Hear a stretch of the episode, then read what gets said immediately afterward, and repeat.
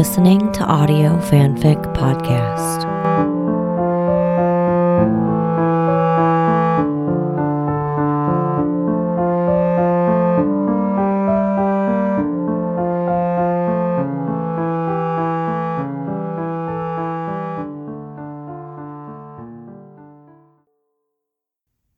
Time on My Hands by Laura W. on fanfiction.net and Laura Will on AO3. Chapter 3 Watching. She's never had this much time on her hands. At first, I was frightened for her. I remember what she was like after Daddy and Justin died. She became so withdrawn that we were all afraid she'd never recover. Mom was stronger, but she had Daddy's death to deal with too. It was left to me to pull Kathryn out of her stupor then, and I was afraid I'd have to do it again. When she turned up on Mom's doorstep after the debriefings, she had a pinched, sleepless look about her. It suddenly hit me that she'd gotten through all the media appearances on nothing but a grim determination to disguise how much the last seven years had cost her. Well, grim determination and a daily gallon of strong black coffee, if I know my sister. I'd watched her at the return party, dressed in her new Admiral's uniform.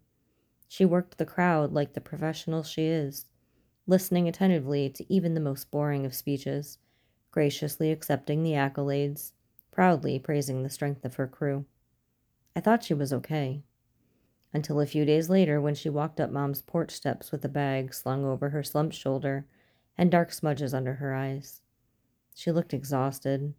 Not just physically exhausted, but mentally and emotionally drained, all blues and grays and jagged lines. When she dropped her bag in the foyer and leaned her back against the door, my fingers itched for a paintbrush. Here was a portrait of someone who had given all she had to give, saving nothing for herself. Mom grabbed her arm and ushered her into the kitchen before I could fix the image in my memory. The three of us sat down at the kitchen table. Mom had made brownies. Mom always makes brownies. I passed out the plates in silence. We all sat and munched. We had our big, tearful reunion days ago. Now, Kathryn was on leave and had come home to rest. Mom and I watched her, trying to look like we weren't. We hadn't talked about those days after Daddy and Justin's deaths, but I knew Mom remembered as well as I did. We were both waiting for the signs that Kathryn would withdraw again.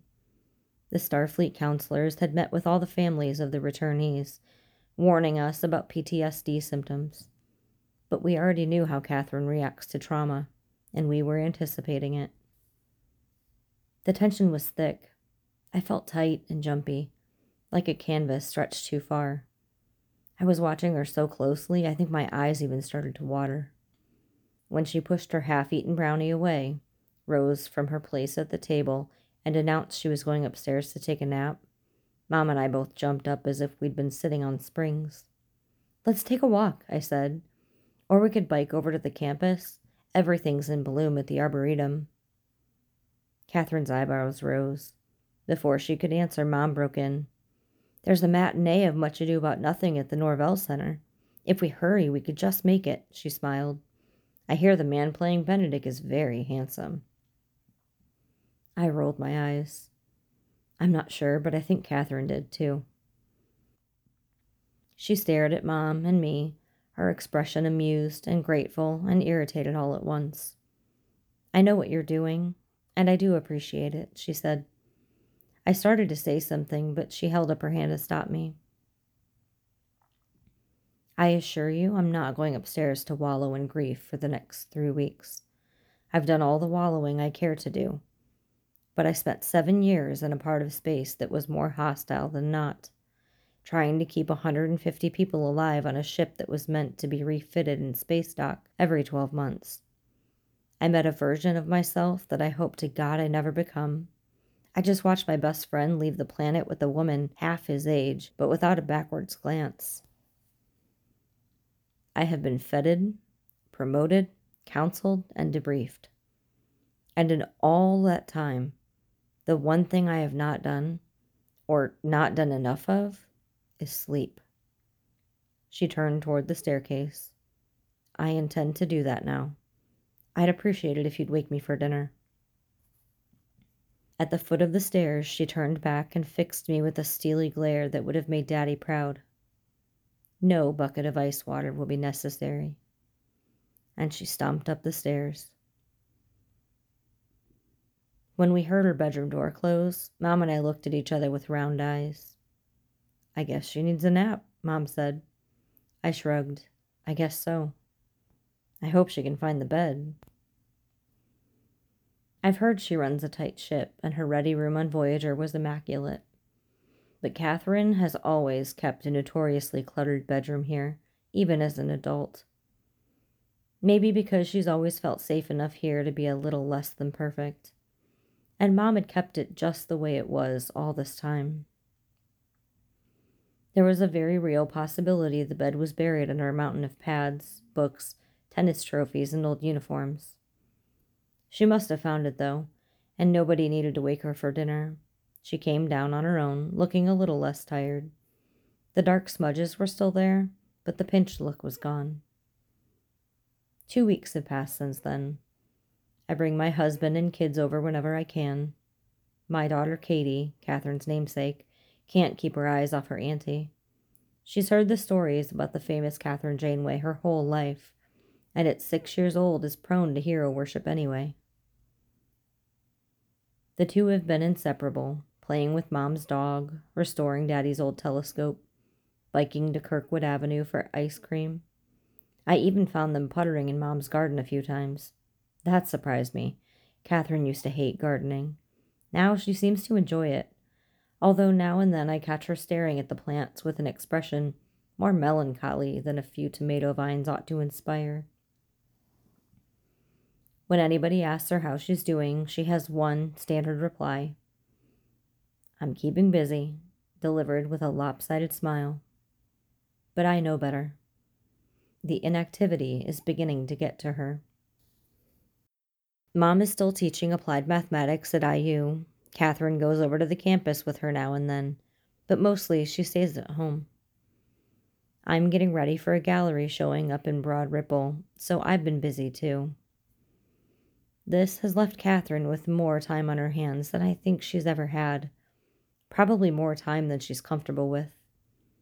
It's not that she's not introspective, but I know she doesn't like to spend too much time alone with her own thoughts. She's always done better with something to do, whether it was a tough backhand shot to perfect or a physics theory to master. To that end, I started sending Katie over to her after school. Katie's just a first grader and doesn't have much in the way of homework, but she still thinks it's novel to have Auntie Kathryn's help. They've been working together on everything from multiplication tables to Vulcan geography. Last night, Katie was practically breathless when she presented a spelling test Kathryn had helped her study for. Not only had Katie gotten every word on the list correct, she'd puzzled out the extra credit words, too. I wish I had captured the look on Kathryn's face when Katie handed her the school test pad with the perfect score on it. Kathryn was proud, that much I could see. But there was something else there, too, something wistful. Like she'd suddenly found something that was lost, but then let it slip away again. Or realized it wasn't what she thought it was, maybe. She was quiet for the rest of the evening, Oh, she was attentive to Katie and helped me with Katie's little brother when he got fussy later on. But she was withdrawn, and I was worried.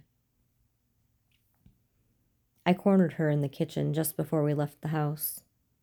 Is everything okay, Kathryn? You didn't seem like yourself this evening. She whirled on me. Didn't I? She snapped. And just how did I seem if I didn't seem like myself? The ice in her voice shocked me. I'm sorry if Katie upset you, I said quietly. Maybe we'll stay out of your hair for a few days. Kathryn stared at me. Then her whole face just crumbled. She turned away. I'm sorry, she said. I don't know. I'm not sure what I'm supposed to be doing here. I put my bag down and turned her around to face me She wasn't crying, but I could tell she was fighting it. I realized this wasn't the sign I'd been expecting, but it was a sign just the same. You're supposed to be resting, I said, and healing. How will I know? she asked. How will I know when I've rested enough and healed enough? And what am I supposed to do next, Phoebe? I guess you do whatever admirals do, I said. What do admirals do anyway? She chuckled. No idea. They gave me the promotion and sent me on leave without telling me. We sat down at the kitchen table. Is there someone we could call for you? Someone you could talk to? She put her elbow on the table and jammed her chin into her fist. No more counselors. Okay, but there has to be someone. How about Chakotay? Should we get him here? She grimaced. No, definitely not. Oh, well, that answered that question. Is there anyone else? I racked my brain for the names of some of her old crew. Owen's son, Tom, and his wife? They seem to be worried about you. Could I call them for you? She blew out a long, slow breath. No, they've got a new baby, and I can see them when I go back to San Francisco. And everyone else has their own lives to deal with. She spread her hands flat on the table. I know you're worried, but let me think about it tonight, and then I'll call in the morning if there's anything you can do. All right? How about you call me in the morning even if there's nothing I can do, Kathryn? Just to talk. Or if you want me to come over, I can. It's Saturday. Katie doesn't have school, so just call. She nodded. Deal. I squeezed her hand. It's going to be okay. You know that, right? I know. It'll just take time. Time will make everything better. Phoebe, I know. She rubbed her forehead. In fact, I know enough about time to fill several data banks. Go home. I'll call you in the morning. And she did. She called me this morning, first thing. Frankly, I was a little surprised but I was more surprised by her request. Phoebe, she said, I had a fight with Mom's replicator, and I need a box. I rolled my eyes. Kathryn and the replicators. A love hate relationship, if there ever was one. A box? She nodded. Even over the com link, I could tell that her eyes were more clear than they'd been in days. A box. A big one. Can you help? I. Well, sure. What do you need a box for, Kathryn? She sighed. Don't tell Mom, but I'm going to clean my room. I laughed. Without being told? I know, shocking, isn't it? Sure is. Eddie is napping. We'll be over in a couple hours with a box. A big one. I signed off the com link, feeling more hopeful about Kathryn than I had since her return. Katie and I headed over later with the promised box, the biggest one I could manage. When we offered to help her clean her room, she shook her head. I think I need to do this alone. Are you sure you can handle it? I know you beat the Borg. Twice. Twice? But that room? I shuddered. Should we send in a search party if we don't hear from you in 12 hours? I'll make sure to stay in com range. She headed up the stairs. She's clearly still got work to do to find herself again, and I guess her old bedroom is a pretty good place to start looking. But it's a good thing she's got so much time on her hands.